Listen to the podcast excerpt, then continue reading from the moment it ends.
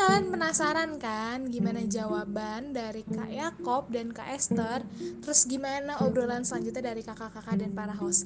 Ya udah kalau gitu langsung kita dengerin.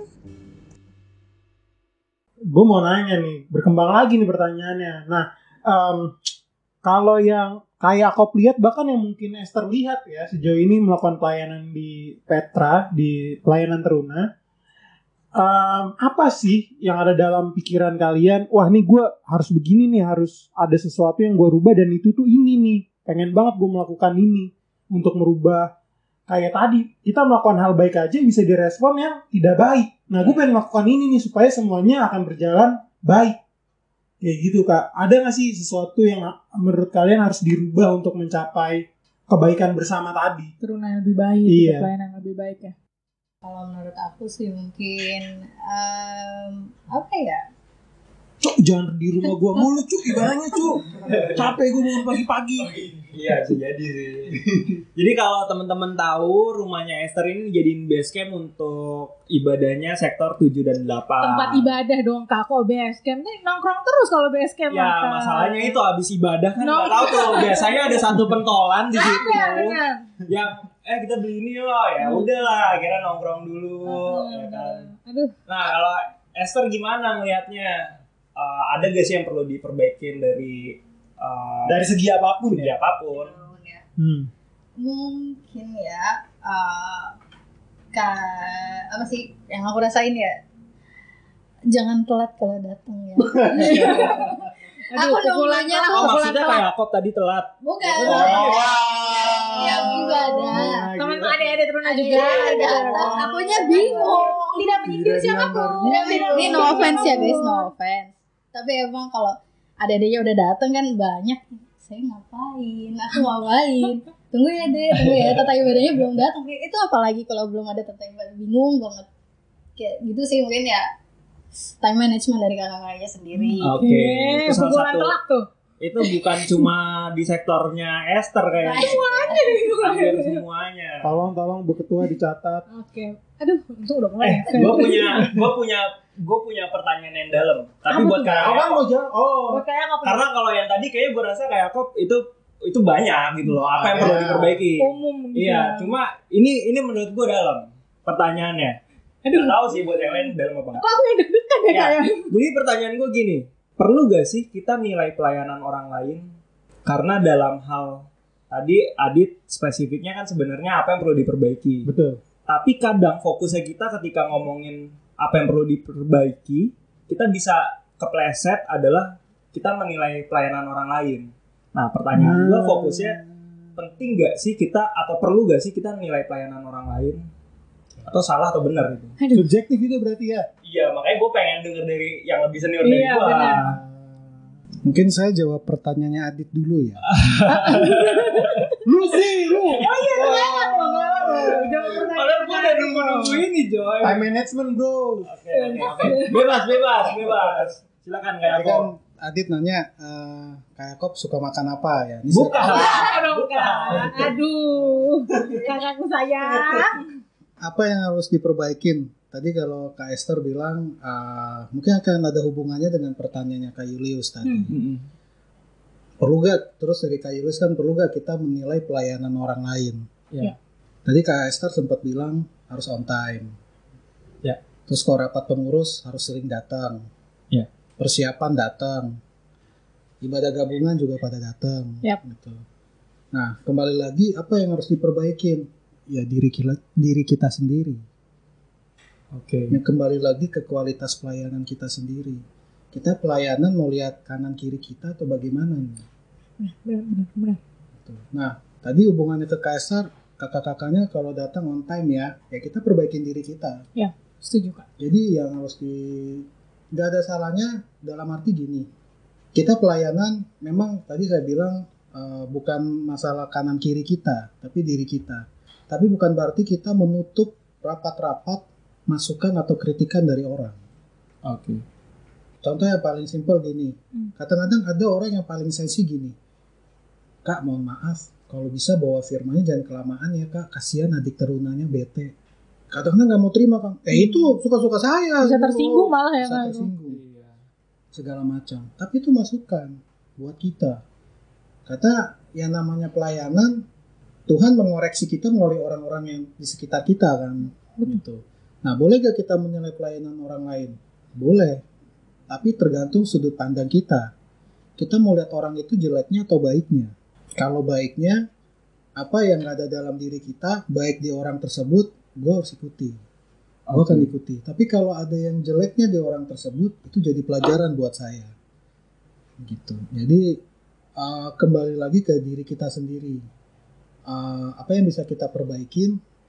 Nah dalam tiap pelayanan nggak ada salahnya kita mengevaluasi diri kita sendiri. Oke. contoh yang paling simpel misalkan saya punya cerita ketika saya pertama kali disuruh ngajar. Oke. Itu lama banget kalau dibilang itu mungkin lucu. Karena saya dulu uh, dulu atau zamannya teruna itu ada namanya pengurus dan pelayan. Hmm. dulu dikasih tahu kalau yang pengurus teruna nggak perlu ngajar Oke. oh gitu. Iya tapi dia wajib ikut rapat apa-apa. Kalau yang pelayan wajib ikut persiapan. Dulu mindsetnya seperti itu. Yang saya dapat dulu di kakak-kakak yang sebelum saya.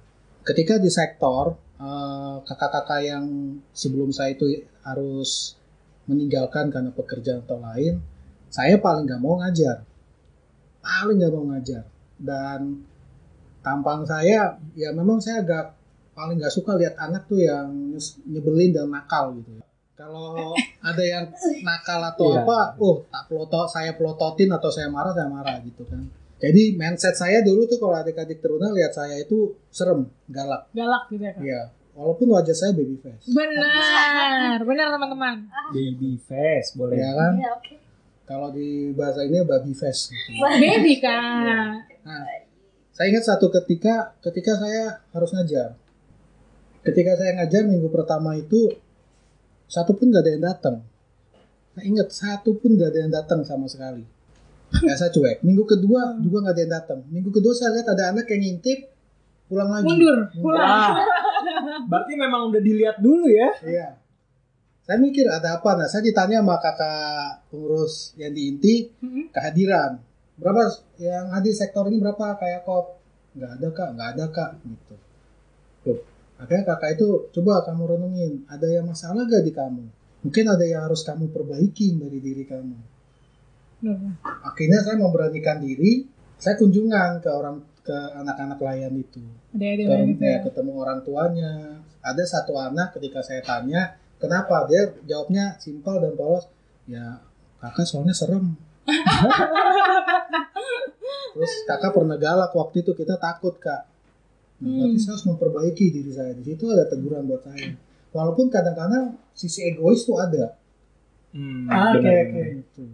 Ini yang ngasih masukan ke gue adik teruna apa-apaan. iya benar-benar Benar. Tapi ada waktu itu ada kakak lain yang kasih masukan. Nah itu ya kamu harus memperbaiki diri kamu yang kurangnya di mana. Gitu. Gimana kamu bisa manggil jiwa orang kalau kamunya sendiri menghambat dari diri kamu sendiri. Kamu nggak welcome, kamu nggak terbuka. Mhm. Ini kalau nggak salah konsepnya hampir sama kayak salah satu youtuber kak. Jadi kita boleh tersinggung. Betul. Tersinggung itu adalah setiap orang. ya. Tapi yang terpenting adalah bagaimana kita bereaksi atas Betul. ketersinggungan itu dan mau berdialog. ya. Itu sih kak. Kayak sih kuncinya itu kali ya, Ya. kurang lebih ya. Jadi kembali lagi ke diri kita, kita mau menerima masukan orang. Eh, mau orang itu di bawah kita, usianya lebih muda dari kita atau lebih tua dari kita, nggak ada salahnya kita menerima masukan dari orang. Karena di situ cara Tuhan bekerja. untuk kita lebih baik gitu ya kan Iya. Karena mau lewat mana lagi? Tuhan akan memperbaiki kualitas pelayanan kita. Hmm. Tergantung ya tadi kita mau menyingkirkan nggak sisi egoismenya ini nih. Ini yang sulit. Apalagi kalau posisi kita sebagai seorang pengurus inti, entah itu Hmm. ketua, wakil ketua, apa pun itu ada masukan nggak bisa. Ada Siapa lu? Emang Emangnya tuh lu, ketua gua kayak gitu kak. emangnya lu Tuhan? Susah kan? banget kak. Terima masukan susah. Kak. Emangnya lu Tuhan apa negur-negur gua kayak gitu? Jadi eh, kembali ke kualitas pelayanan kita. Tapi memang itu tidak bisa dipungkiri. Kadang-kadang kita dari sisi manusia kita berat untuk itu. keselnya kita keluar Kesannya gitu ya kita keluar kadang-kadang kita nggak mau terima malah kadang-kadang malah kita menjauhkan orang yang kasih masukan ke kita Hmm. tapi ya memang kembali lagi kita mau terbuka gak gitu kita berusaha coba kita terbuka dengan semua orang kita khususnya kita terbuka sama Tuhan Tuhan udah kasih lu tracknya kayak gini nih Hmm. kita mau gak terbuka Gitu. mau gak memperbaiki gitu jadi gak ada salahnya kita juga menilai pelayanan orang jadi mana yang benar kita ambil yang nggak baik itu jadi pelajaran buat kita jangan sampai kita kita ikuti Oke. karena gini Benar-benar. kita kakak layan bener gak kita jadi role model Benar. Setuju, setuju. kita jadi role model bukan hanya adik klien loh tapi role model buat sesama kita kakak layan bahkan mungkin kakak-kakak lain yang seperti Kak Esther ini Kak Esther juga akan lihat yang jadi role- gue mau lihat kakak siapa yang akan jadi yang Hmm. bisa ikutin Benar-benar. karena kita akan jadi role model tapi jangan kita paksakan diri kita gue harus jadi role model enggak biarkan itu uh, berjalan seperti apa adanya karena yang akan menilai kita yang jadi role model itu bukan kita tapi orang-orang yang di sekitar kita Iya, itu benar-benar. dari saya Aduh, eh, luar biasa banget jawaban Kak Yakob dan juga Kak Esther tadi. Kak, kita udah banyak dengerin dari tadi eh, bagaimana pengaruh, terus bagaimana lika-liku lah ya, pokoknya apa pun hal, pergaulan dan segala macam yang akan nyangkut sama pelayanan kita. Kalau sepanjang perjalanan pelayanan gitu Kak, aku mau nanya eh, kira-kira gimana sih Kak sebenarnya pelayanan itu bisa kita nilai berhasil atau enggak? Adit coba Adit, Adit jawab Iya Adit. coba Kak Adit nih. Menurut Kak Adit, pelayanan bisa dikatakan berhasil tuh Lu lempar terus ke tamu dari tadi lu ya gue lihat. Coba lu jawab tuh. Pelayanan dapat dinilai berhasil atau tidak? Dari mana? Dari mana? ditanya Esther loh Iya. Baik ditanya lu. Balik ditanya Esther Kak. Em, Bagaimana, Oh ditanya lagi sama Kak Yakob Kak. Eh silakan dijawab Kak. Oke. Kalau gue pribadi ya, pelayanan itu berhasil atau tidak adalah ketika yang kita layani atau di mana kita melakukan pelayanan Mm-mm. itu eh, dapat memberikan atau bahkan dapat membuahkan sebuah hasil Oke. tanpa sebuah pengakuan dari eh, sorry sorry. Tidak harus ada pengakuan dari orang-orang di sekitarnya Oke. gitu kan. Misalkan kita semua tuh mempunyai adik klien kan. Mm-mm. Uh, kita selalu memberikan makanan rohani ke mereka. Terus mungkin dia mungkin deket juga. Kayak lu lah contohnya Yus. Mm. ketika uh, anak didik lu di futsal itu berhasil baik dari segi studi ataupun mungkin dia jadi pemain futsal bahkan. Oke. ya kan? Pasti kan lu akan uh, dalam hati wah gila nih dia akhirnya sekarang bisa mencapai di titik itu walaupun teman-teman lu di sekitar tidak memberikan pengakuan Oke. wah gila Yus lu jago banget lu ngelatihnya kayak gitu dan bla bla bla bla bla nah itu menurut gua menurut gua ya Oke. itu pelayanan lu sudah membuahkan hasil Hmm. tapi tanpa harus ada pengakuan juga Oke. kayak gitu karena tujuan lu melakukan pelayanan itu kan bukan buat komentar kita bukan buat pujian dari orang-orang tapi buat Tuhan Bukan dilihat manusia ya. betul Hmm. kayak gitu sih Oke, itu kalau dari Kak Adit. Nah, kalau dari Kak Yakob nih. Karena kan supaya Kak Esther juga, kakak-kakak yang di rumah juga dengar. Jadi kita bisa bela- belajar nih dengar dari Kak Yakob. Gimana sih Kak, menurut Kak Yakob pelayanan dikatakan berhasil gitu? Pelayanan itu berhasil atau enggak tuh dinilai dari mana tuh Kak? menyambung tadi ke Adit ya Hmm. itu Oke. udah bener sih yang penting ketika kita jadi pelayan kita jangan haus pujian nah kalau saya sederhananya eh, dari apa yang saya lihat ketika saya mengalami pertama kali ngajar Hmm. ketika ada satu adik teruna datang itu saya udah menganggap itu udah saya udah bersyukur banget Luar biasa gitu ya puji Iya. Tuhan.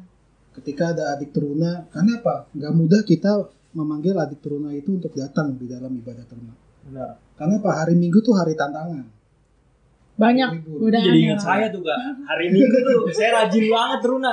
Ingat banget saya waktu Turun depan TV aja. Jadi eh, nggak mudah beneran Mhm. untuk memanggil adik teruna. Contoh begini. Jadi ada kalau saya dari sisi saya ada stepnya. Misalkan ada lima adik teruna ya, dia datang ibadah. Ini lima lima latar belakang otaknya nggak sama. Oke. oke Ada yang satu dia berangkat dari rumah dia habis kesel dia omelin sama orang tuanya. nah oke Anak yang kedua dia datang ke teruna dengan latar belakang dia habis berantem sama kakaknya. Hmm. Yang ketiga, dia datang ke teruna, dia happy karena habis diberikan sesuatu sama kedua Hmm. orang tuanya. Atau hari Sabtu. misalnya. Mhm. Yang keempat, Dia datang berat karena apa? Dia lagi kesal sama sesama adik klien di sektornya sendiri, Teman terunanya. teman terunanya. Nah, yang kelima, dia datang dengan latar belakang misalkan dia nggak suka dengan kakak layannya. Tapi terus tantangannya gimana ketika lo membawa kita membawa firman ataupun kita ketika kita berdialog berkomunikasi Cerita. dengan adik klien, bagaimana menyatukan nih otak ini sama bahwa lu fokusnya ke gua, lo ke gua dan ke Tuhan. Nah, ketika orang itu udah datang, itu udah bersyukur banget. Itu Oke. salah satu keberhasilan karena kita layani mereka. Terus yang kedua, salah satu tolak keberhas- keberhasilannya adalah apa? Ketika di klien, sekarang udah zaman teknologi lah ya. Benar. dulu waktu zaman saya tuh masih zamannya itu pakai pesan tuh burung merpati lah. Kalau mau pengen pesan. gitu ya. Sama ini kak warnet Renata. Warnet Renata. Satu-satunya warnet di Jakarta Utara waktu itu. Iya. Yang Warnet tutup. Renata. Yang tutup ya? yang apa satu-satu Jakarta Utara yang tidak dipungut biaya. Makanya tutup Abis itu selama berapa bulan bangkrut coy. Gue masih ada utang kan enam ribu. Kalau sekarang misalkan kita habis melayani, terus besoknya Sabtu sehari sebelumnya di klien WA kita, kak besok ada teruna, seneng gak dengan? Parah sih kak itu. Pernah gak kakak-kakak ngalamin kayak gitu? Benar. Kak besok ada teruna gak? Itu salah satu keberhasilan. Berarti kita udah berhasil nih, cukup berhasil mengundang dia bahwa, oke lu mau ikut teruna. Jadi dia punya kerinduan gitu ya kak? Dua. Itu seenggaknya Oh. kita udah separuh jalan. Karena kalau mau lihat tolak keberhasilannya lagi, kalau saya, saya contoh saya lihat Kak Adit. Saya cukup bangga melihat Kak Adit. Hmm. Dari awal dia masih, saya kenal Kak Adit, masih SMA. Ketika dia masuk memutuskan eh, sekolah eh, di pelayaran ya Kak Adit ya. Di Yo. pelayaran, terus dia pernah kuliah juga. Terus sekarang sudah bekerja. Oh saya Iya. bangga. Saya bangga Tuhan kasih kenal saya ke Kak Adit.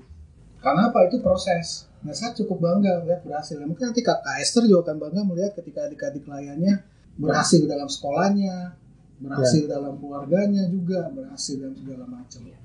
Itu tolak ukur keberat bahwa apa? Ketika kita melakukan pelayanan itu tidak berakhir kesia-siaan. Nah, ketika kita hadir, kita jadi saluran berkat buat mereka. Benar-benar. Wah dalam banget ya jawabannya kak Yakob ya. Yes, I think is. uh, Iya iya.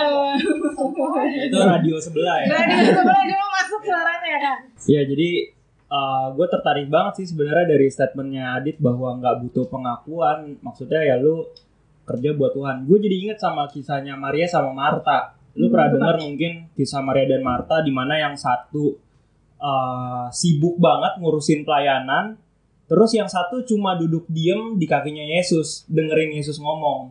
Yang satu ngambilin makanan lah, ngambilin minuman buat Yesus, dan dia ngaklaim bahwa apa yang lo kerjain Maria dia ngomong gitu ya kan gue udah ngakuin semuanya buat Tuhan lu ngapain si Maria eh si Marta sempat ngomong gitu.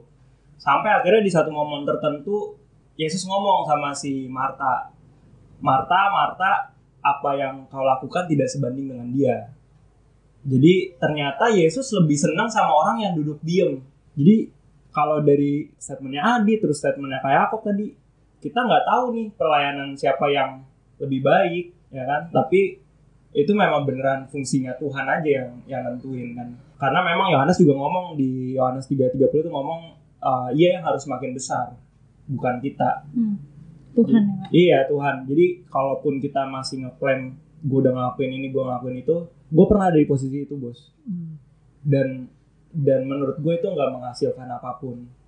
Jadi mau sekecil apa pun pelayanannya gue lagi belajar untuk menghargai itu. Oke. gitu sih lihat tentang dikatakan berhasil atau enggak. Iya iya. Eh, cukup panjang cerita kita, sharing kita kali ini ya kak. Udah panjang kali lebar. Dan ada satu nih pertanyaan yang aku pengen banget nanya. Ini aku ya pengen banget nanya nih. Nanti kalau Kayu sama Kak Adit ada pertanyaan lagi boleh? Kak, dari setiap perjalanan yang sudah dijalani, pelayanan yang sudah dijalani, untuk Kak Esther dulu. Selain tadi, Kak Esther udah jawab pengennya lebih on time gitu. Ada nggak sih harapan besar untuk Teruna Retret. Harapan Esther besar, pak yang ditanya Oh. harapan besar buat Teruna yang pasti eh, kakak-kakaknya semakin semangat, Semakin on time ya. Yoi semakin on time juga. Ya itu juga buat saya ya. Terus eh, apa ya? eh, bisa merangkul adik-adik teruna yang baru Oke. bisa berkembang terunanya bisa jadi berkat juga buat di gereja gitu dan dengan event-event kita yang sudah terjalani kalau dari yang gue lihat mereka sangat excited banget loh untuk pelayanan Tuhan. puji Tuhan Puji Tuhan. dengan yang kemarin kita ada storytelling punya uh, akustik Teruna Marturia Teruna Kak. Marturia itu semuanya buat aku sih wah ini anak-anak ini ada semangatnya untuk melayani apalagi waktu Natalan tahun tahun berapa ya? Lupa pokoknya yang ada penarinya mereka mau gitu ngisi untuk di acara gitu loh. Mereka punya niat untuk melayani. Mereka Mau gitu ya Kak. ya mereka punya semangat gitulah. Jadi ya gitu untuk kakak-kakak dan adik-adik ya ayo semangat. Ayo Tuhan Yesus baik guys. Nggak usah ditakutin nggak usah nggak usah ngerasa ah ibadah mah strict nih nggak enak nggak asik kaku ya enggak buat apa kita bikin podcast justru untuk me- meraih kalian guys Meluapkan kerinduan Iya, kita terhadap pelayanan teruna ya. betul sekali Ya, jadi kita nggak sekanebo itu sih. Kering ya, Iya, Pak? kering Nyambung Aneh. ada sekarang loh. Iya. Tepuk tangan dong. Kalau itu dari Esther, kalau kayak Yakob nih, gue gue sedikit modify aja pertanyaannya. Oh iya, iya. Nah, kayak Esther, ke kayak Yakob. Kayak Yakob, kalau belakangan ini kegiatannya kita cuma fokus di HMPT online eh, dari sekian tahun pelayanannya kayak Yakob, apa sih yang kira-kira menurut kayak Yakob paling berkesan? Kegiatan apa di Teruna? Yang menurut kayak Yakob, oh iya ya, ini teringat banget nih. Terngiang-ngiang terus tuh ya, iya, Kak. itu apa kak? Kalau boleh cerita kak? Yang paling memorable gitu maksud lu. Iya, Iya, aduh. Ini deg-degan, deg-degan. Apa yang paling berkesan? iya. Ya melihat kalian semua itu berkesan buat saya. Mana sih kalian? Eh, Oh, Enggak, ini Gimana, serius. gimana, gimana? Sebenarnya, eh, kenapa saya bilang berkesan? Ya ah.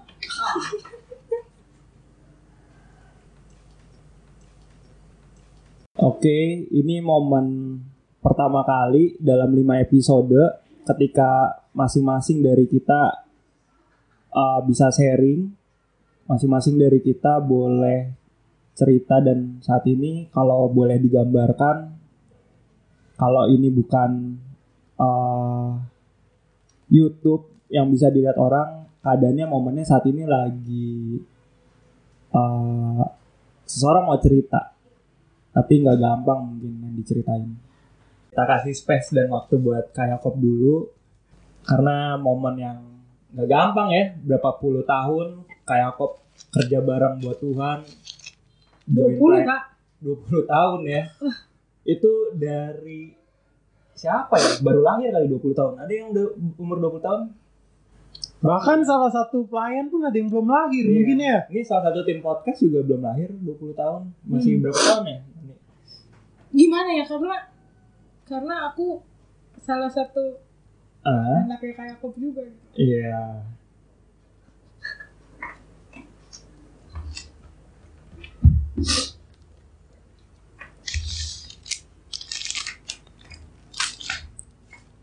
Oke,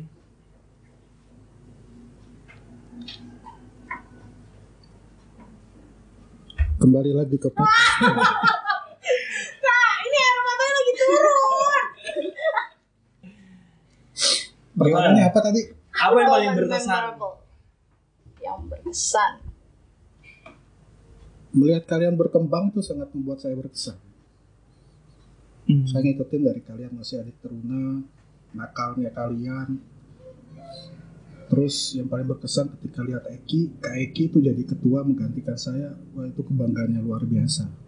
Yes. Sampai saat ini saya melihat kalian semuanya eh, Tuhan tidak salah menempatkan saya di track ini. Jadi eh, ya itu yang sangat berkesan buat saya bekerja sama dengan kakak-kakak dengan kalian kakak-kakak yang sebelumnya semuanya itu makanya saya kadang-kadang sering bertanya dalam diri saya Hmm. kalau saya tidak diperkenalkan di Teruna oleh Kak Roy waktu itu saya nggak tahu saya jadi apa Hmm. Tapi ternyata Tuhan menempatkan saya untuk jadi saluran berkat buat ya teman-teman di pelayanan. Itu sih salah satunya. Yang paling berkesan. Kalau diceritain ya jadi buku sih, tapi ya simpelnya itu aja. Melihat kalian di pelayanan, ya itu yang membuat saya sangat berkesan. Nah itu kebanggaan bagi saya dan saya pengen ngomong sama Tuhan saya berhasil gitu. Setuju. Kak. Dan saya pengen lagi. Saya pengen lagi. nggak mau berhenti ya Ya mungkin cuma berakhiran nafas yang bisa memberhentikan saya. Yes. Jadi kadang sebuah benih emang harus jatuh, dia harus rusak, sampai akhirnya dia bisa tumbuh dan menghasilkan benih yang baru. Dan apa yang dilakuin sama kayak Yakob sih gue ngeliat ini benih yang hancur nih. Apa yang dilakuin dia 20 tahun lalu sampai detik ini, dia mungkin gue nggak tahu lah berapa kali dia dijadiin keset, berapa kali dia nggak dianggap, berapa periode ya kayak Yakob jadi ketua turunnya ya? dua periode.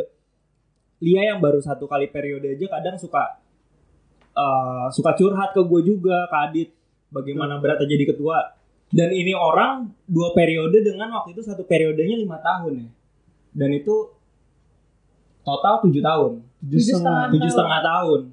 Jadi menurut gue eh iya Itu baru ketua doang loh, sisa-sisanya belum. Iya. Jadi apa yang dilakuin sama kayak aku mungkin kalau dia nggak ngomong spesifik tentang uh, kegiatan yang berkesan nggak ada karena semua yang dilakuin dia fokus untuk Tuhan ya tapi ketika melihat buah-buah ini nih udah lahir semua nih ya kan dan akhirnya bertumbuh dan berkembang dan siap menghasilkan buah baru Amin.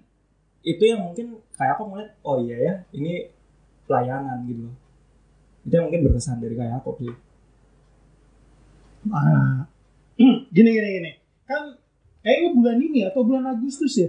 Agustus kan ada pembinaan kalau nggak salah dan juga peneguhan ya. Iya kak, yang tadi kak. Betul ya. Eh, baik yang belum dilantik ataupun yang baru mau diteguhkan. Iya. Nah, gimana nih kayak Yakob dan Esther nih, Esther juga ikut diteguhkan kan ya? Iya. Ya kan? Gimana nih apa ada sepatah dua kata kah untuk mereka gitu yang baru ataupun yang melanjutkan dalam melakukan pelayanan ke depan? Suara dua kata. Eh, mungkin gini ya. Eh, pelayanan itu ya, awalilah dengan niat.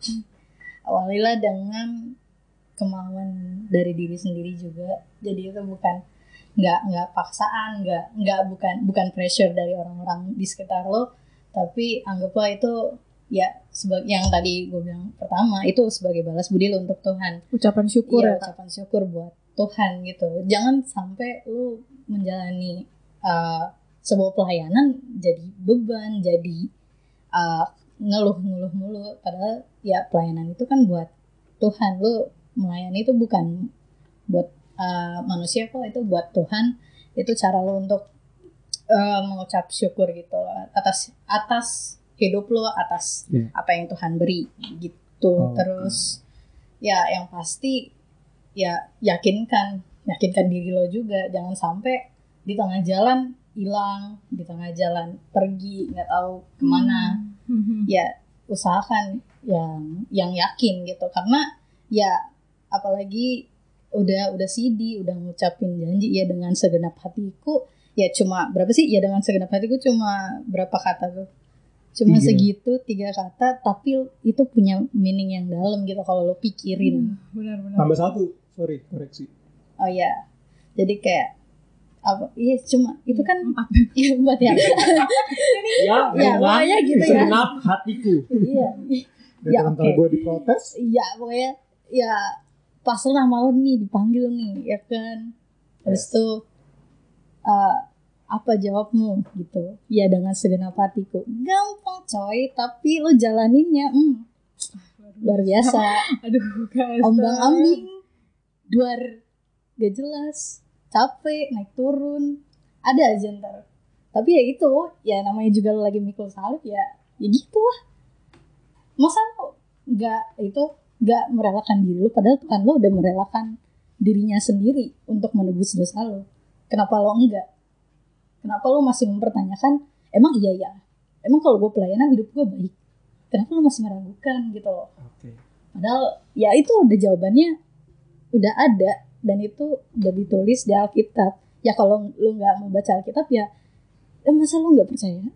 Padahal lu udah CD padahal lu udah diajarin dari PA sampai ke PT masih aja lu nanyain beneran tuh beneran dosa gue ditebus kenapa masih lo pertanyakan pertanyakanlah diri lu sendiri gitu guys Denger tuh dit. Iya benar. Iya gue juga dengerin sih dengerin. Makasih Kak Yus.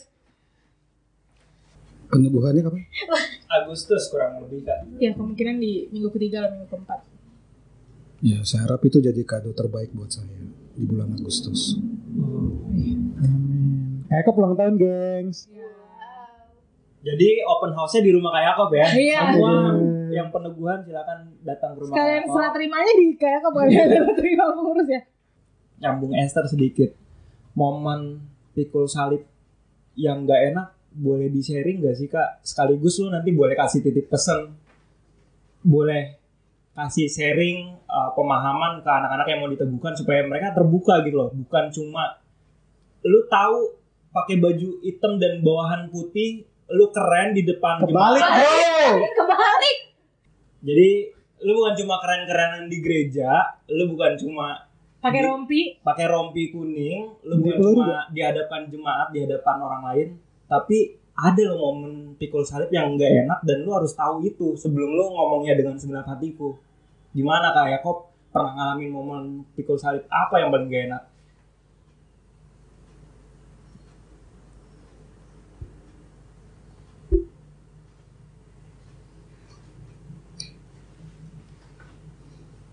Kedua orang tua saya.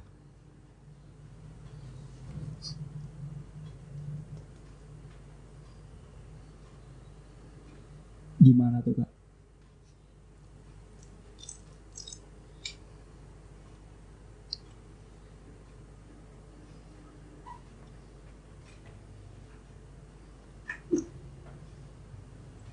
Ya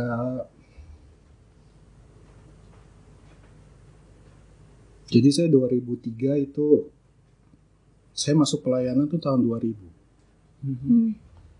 Eh, tahun 2003 itu kepengurusan baru. Saya masuk ke jajaran pengurus inti. Hmm. Saya jadi wakil sekretaris waktu itu. Ketua saya waktu itu Kak Andreas Karudeng. Boleh dibilang tahun 2003 itu adalah eh, babak pelayanan baru yang saya jalani. Tapi di tahun 2000 di tahun itu juga eh, Tuhan memanggil ayah saya. Baru mulai pelayanan gue. Ya. Jawabannya itu ya? Tapi eh, saya tidak menyalahkan Tuhan. Oke. Karena ketika Tuhan memanggil ayah saya dari proses peng- malam penghiburan sampai pemakaman, teman-teman pelayanan saya itu ikut menemani. Nah, saya mengat, saya dalam hati saya mengatakan ayah saya, eh, saya membisikkan ke ayah saya, ini teman-teman Yakob di pelayanan, setia menemani. Hmm. Sampai berakhir sampai 17 tahun kemudian di tahun ini Tuhan memanggil ibu saya.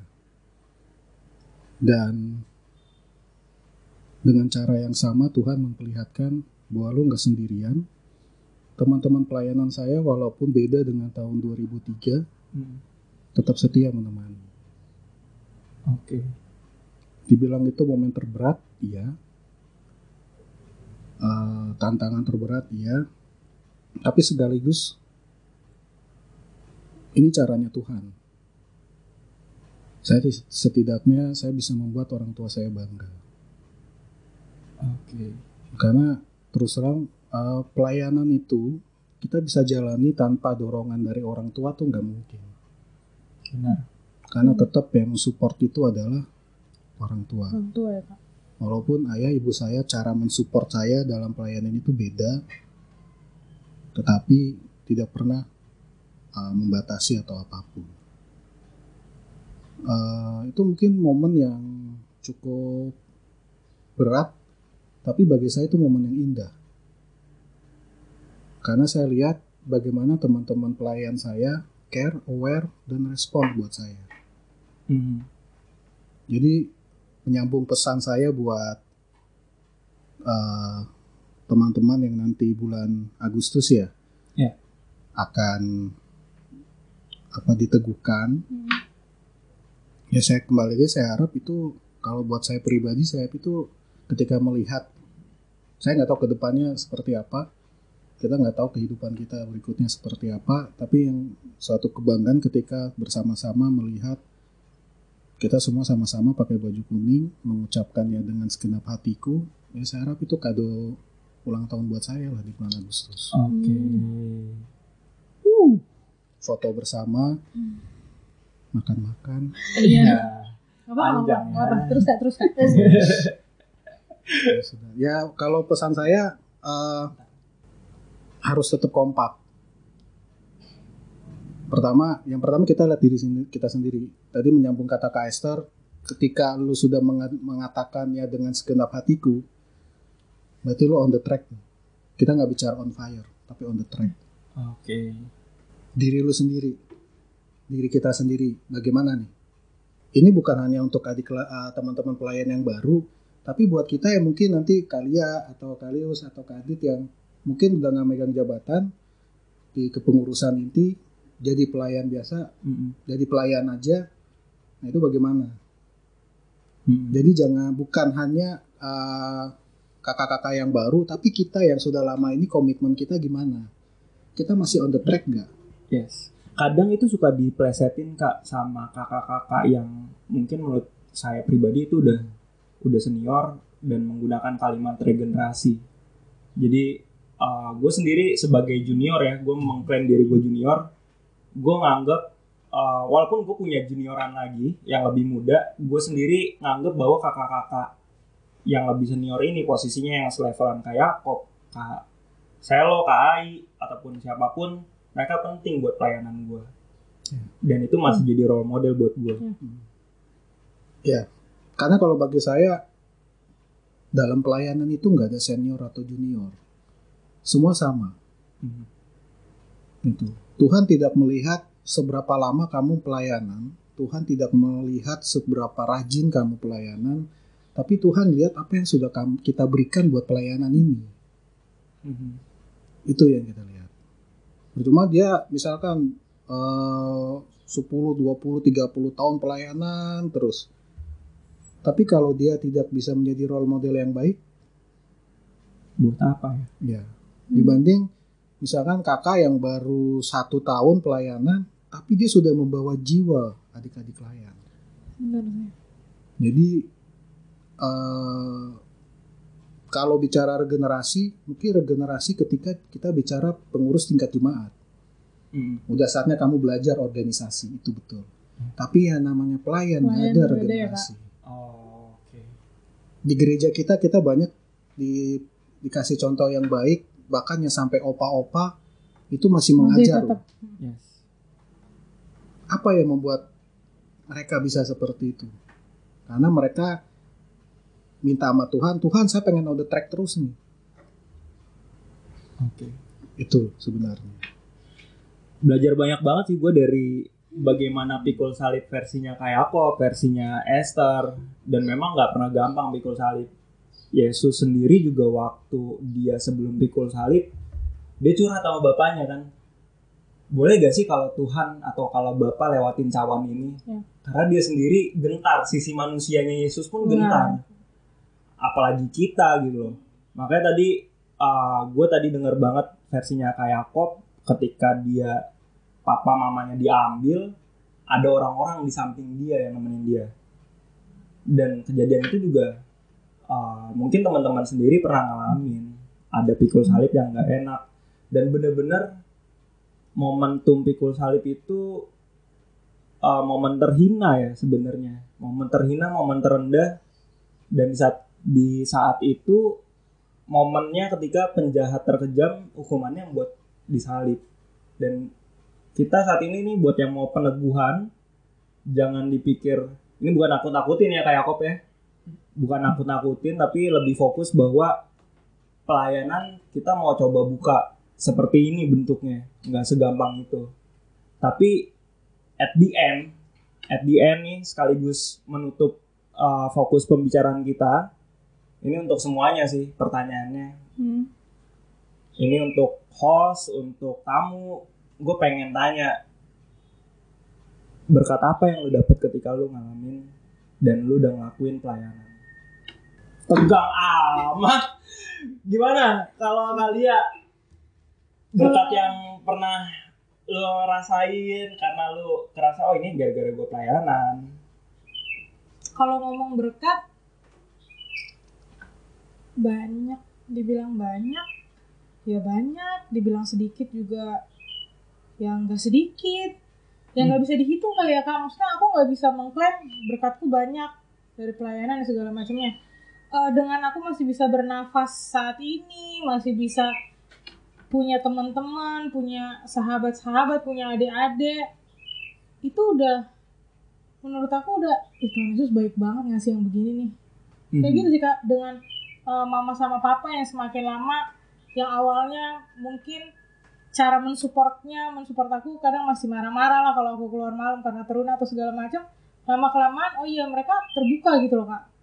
Terus berkatnya ketika hati aku selalu nangis ngelihat peneguhan CD Mhm. Jadi kalau itu menurut aku berkat luar biasa banget karena mm, ngelihat teman-teman adik-adik yang yang tadinya masih kalia gitu masih nggak ngerti Mm-mm. apa-apa gitu terus tiba-tiba ya dengan segenap hatiku Eh, dari ade jadi partner pelayan ya malah bahkan mereka jadi partner pelayan bener gak? Hmm. mereka jadi partner pelayan yang ya ampun ini anak sekarang melayani sama aku gitu itu yang wah itu kebahagiaan aku yakin semua kakak lain kayak Yakob apalagi Mhm. pasti mengucap syukur banget untuk setiap hal itu sih Oke. terus dengan setiap dapat apa ya kerjaan dapat apa pendidikanku selesai maksud aku aku nggak mau memungkiri aku yakin itu berkat pelayanan aku gitu oke gitu sih kalau aku sebanyak itu sih maksudnya paling kita dengar dari Kak Adit kali ya kak boleh boleh Aduh. Gimana, Adit? Pertama gue kayaknya nggak perlu nangis kali ya. Nggak perlu ya udah maaf Gue pernah nangis di Petra. Bisa lihat Deki videonya ada. Ada nggak sih? kayaknya nggak perlu Oh, nah, kalau gue berkat pelayanan adalah eh, yang gue rasakan gue bisa mensyukuri apa yang gue punya sekarang oke dan tidak menyalahkan Tuhan atau siapa pun ketika gue sedang berada di eh, masa sulit. berarti lu bisa belajar itu karena pelayanan Iya. Ya. Karena sebelum pelayanan gue sangat emosional dan mungkin bisa merespon segala hal dengan emosi duluan oke kayak gitu loh. ngegas duluan gitu ya Ngegas duluan. Santai aja. Iya, sorry sorry kak jangan marah Siapa yang marah? Regen jangan marah Regen Ah. Oke. lanjut Kurang lebih seperti itu. Gue bisa mensyukuri apa yang gue punya. Kayak gitu sih. Kayak gitu. Dan menurut gue itu udah cukup sih. Versi kayak apa? Lempar kata guys. kayak Yakob Esther dulu teman-teman Lempar. kayaknya kayak aku panjang Ah, kalau aku ya yang pasti pengalaman baru untuk di organisasi, Hmm. ngelihat uh, pergaulan yang lebih luas. Karena kan aku masuk tuh masih SMA ya, teman-teman cuma SMA doang. Kalau di Teruna mulai luas itu punya Kalia yang waktu itu masih kuliah, punya kayak Kayakop yang udah kerja. Jadi kayak bisa ngeliat perspektif orang yang beda-beda gitu dari uh, ya dari lapangan mereka sendiri. Jadi aku nggak stuck di pikiran anak, Anak SMA, SMA. gitu. Terus bisa jadi lebih dewasa, lebih ya kayak yang dibilang sama yang sudah-sudah, yang uh, aku dulu juga orangnya emosian, kayak apa-apa langsung apaan sih, apaan sih ini ganggu banget gitu gitu. Sekarang lebih ya dikontrol lah, di diredam gitu. Jadinya mikirin uh, apa ya kenapa sih dia kayak gitu daripada apaan sih gitu jadi lebih jadi ganti gitu daripada apaan sih akhirnya Damn. mulai Iya. diganti diganti kenapa dia kayak gitu gitu kenapa Kalau kok bisa jadi apaan tuh? nah itu Apa Sadip Aku rusak nggak momen ngerti. banget. aku nggak ngerti Cut editor. tolong ya Oke. edit Iya, lanjut Kak. Ya, jadi ya banyak berkat sih mulai dari uh, masuk kuliah juga itu juga aku rasa berkat sih. Karena ya seleksi kuliah juga nggak nggak mudah waktu aku masih Benar. seleksi. Dan akhirnya dapat jurusan yang aku minati ya puji Tuhan bisa menjalani dengan baik sampai sekarang gitu. Dapat teman-teman juga yang baru kan. Asyik. Begitu nggak tahu lagi dia mau ngomong apa nih Kak. Iya, ini kayaknya podcast yang tadinya kita harapkan paling ringan. Tahu berat Ngobrol sama pelayanan ini kok jadi makin berat. Ini udah berapa orang meneteskan air mata ya. Jadi kayak Yakob gimana? waktu dan tempat Ya ujung-ujungnya gue nih kalau kata kayak Berkata apa yang kayak Yakob rasain ketika pelayanan ini? Baik. Sama sore saudara-saudara yang terkasih. Oh, iya. Sore ya, dari siang sampai sore memang. Oke. Eh, berkat yang saya rasakan campur tangan Tuhan dalam hidup saya itu kelihatan banget, nyata banget. Hmm. Apa yang saya jalani dalam hidup saya ketika saya memutuskan berusaha tetap di tracknya Tuhan dalam pelayanan yang saya alami itu campur tangannya Tuhan luar biasa. Dan apa yang saya alami baik dalam pelayanan pribadi atau apa pun itu saya mencoba untuk tidak akan menyalahkan Tuhan. Amin. bahwa itu adalah semua dari rencana Tuhan. Jadi itu salah satu campur apa itu salah satu berkat yaitu campur tangannya Tuhan. Kalau saya merenung-renung apa yang Tuhan kasih buat saya itu bukan kebetulan.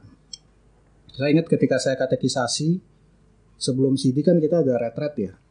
Iya ya, retret tiga hari di puncak itu itu ada yang namanya malam meditasi kan. betul.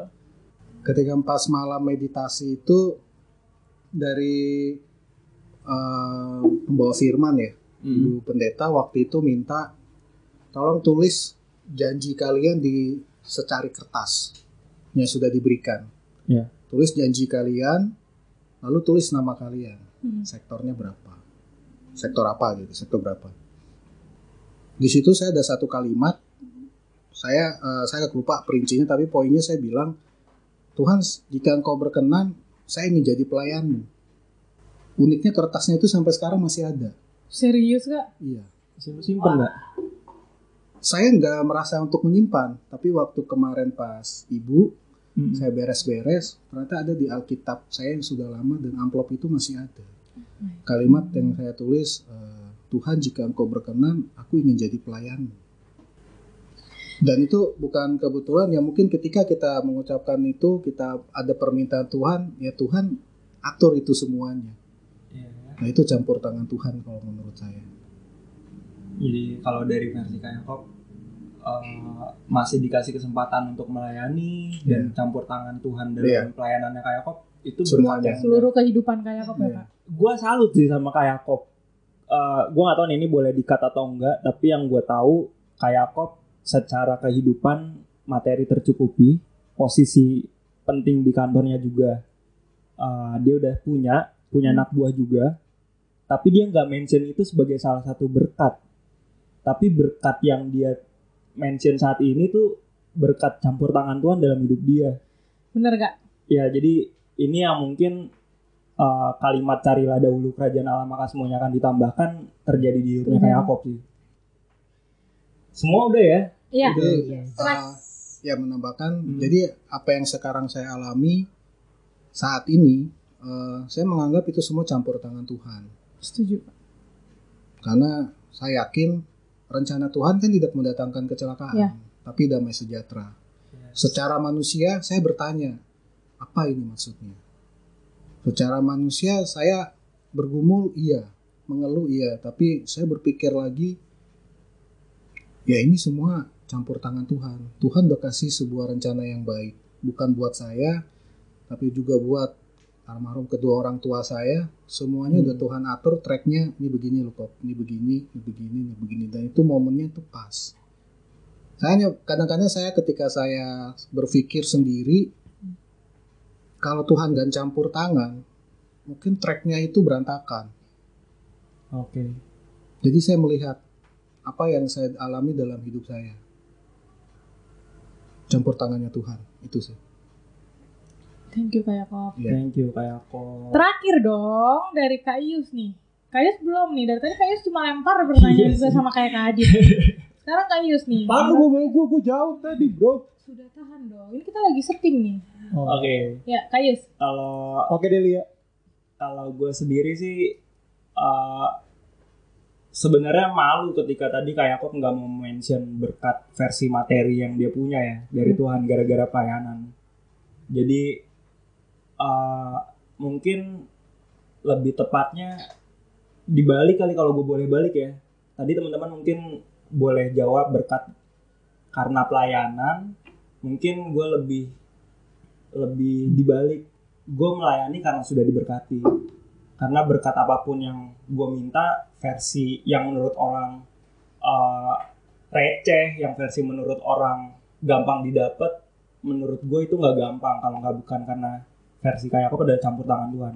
Gue masih bisa eh, apa namanya dapat napas kehidupan Hmm. gue masih bisa melayani. Itu udah bener-bener yang bilang bahwa lu udah diberkatin. Makanya apa yang bisa lu lakuin buat gua mungkin itu kalau pertanyaannya Tuhan ya. Walaupun Tuhan bukan hitung-hitungan ya bukan Ya. tipe yang hitung-hitungan. Itu sih yang gua lihat tapi kalau gua boleh sedikit uh, versi nyatanya adalah uh, hubungan gue sama orang tua gue membaik ketika gue pelayanan. Sering banget gue dulu berantem sama bokap gue uh, tentang ngomongin uh, sesuatu lah. Apa pun itu gue sering berantem sama bokap gue sampai di titik tertentu gue kena tamparan keras dari Tuhan ngomong ini yang lu lakuin. Tiap hari lu ngomongin ke adik-adik lu supaya hormatin orang tua lu tapi ini yang lu lakuin. Jadi pas gue balik gue sempat eh, apa namanya abis berantem tuh momen abis berantem gue balik ke rumah dan gue untuk pertama kalinya gue cium bokap gue dan gue minta maaf dan gue nggak pernah ngelakuin itu seumur hidup gue jadi itu salah satu momen ketika menurut gue berkat yang mana gue diubahkan sama Tuhan. Hati gue yang dari yang bertentangan sampai akhirnya gue bisa belajar tentang itu. Itu salah satu momen sedih gue waktu itu. Bener ya Kak? momen ngerasa di, bener-bener diberkatin sama Tuhan dan Tuhan ngubahin gue Sempet sih eh, tadi, aduh iya bener ya. Eh, kita melayani karena memang kita sudah diberkati sama Tuhan ya Kak. yes Betul betul. Oke deh. eh, gua rasa sih udah cukup untuk pembahasan kita hari ini sharing-sharingnya yang sangat eh, sangat bermakna dan semoga kita bisa kembali melakukan pelayanan lagi bertemu dengan adik-adik layan dan juga bagi kakak-kakak yang akan melakukan pembinaan dan akan diteguhkan selamat melayani dan gue rasa cukup untuk episode kali ini Ya, terakhir kita harus berterima kasih nih sama dua tamu kita yang luar biasa yang mau ikut ngobrol-ngobrol sama kita. Terima kasih untuk Kak Yakob Tetelapta dan juga Kak Esther Tumade. thank you so much Ya, sama-sama. Sama-sama. dan kita ketemu di episode selanjutnya yang lebih menarik di Yap. podcast Suara Suara Masa Depan penuh harapan over and out. God bless you God bless you. Bye. Makasih.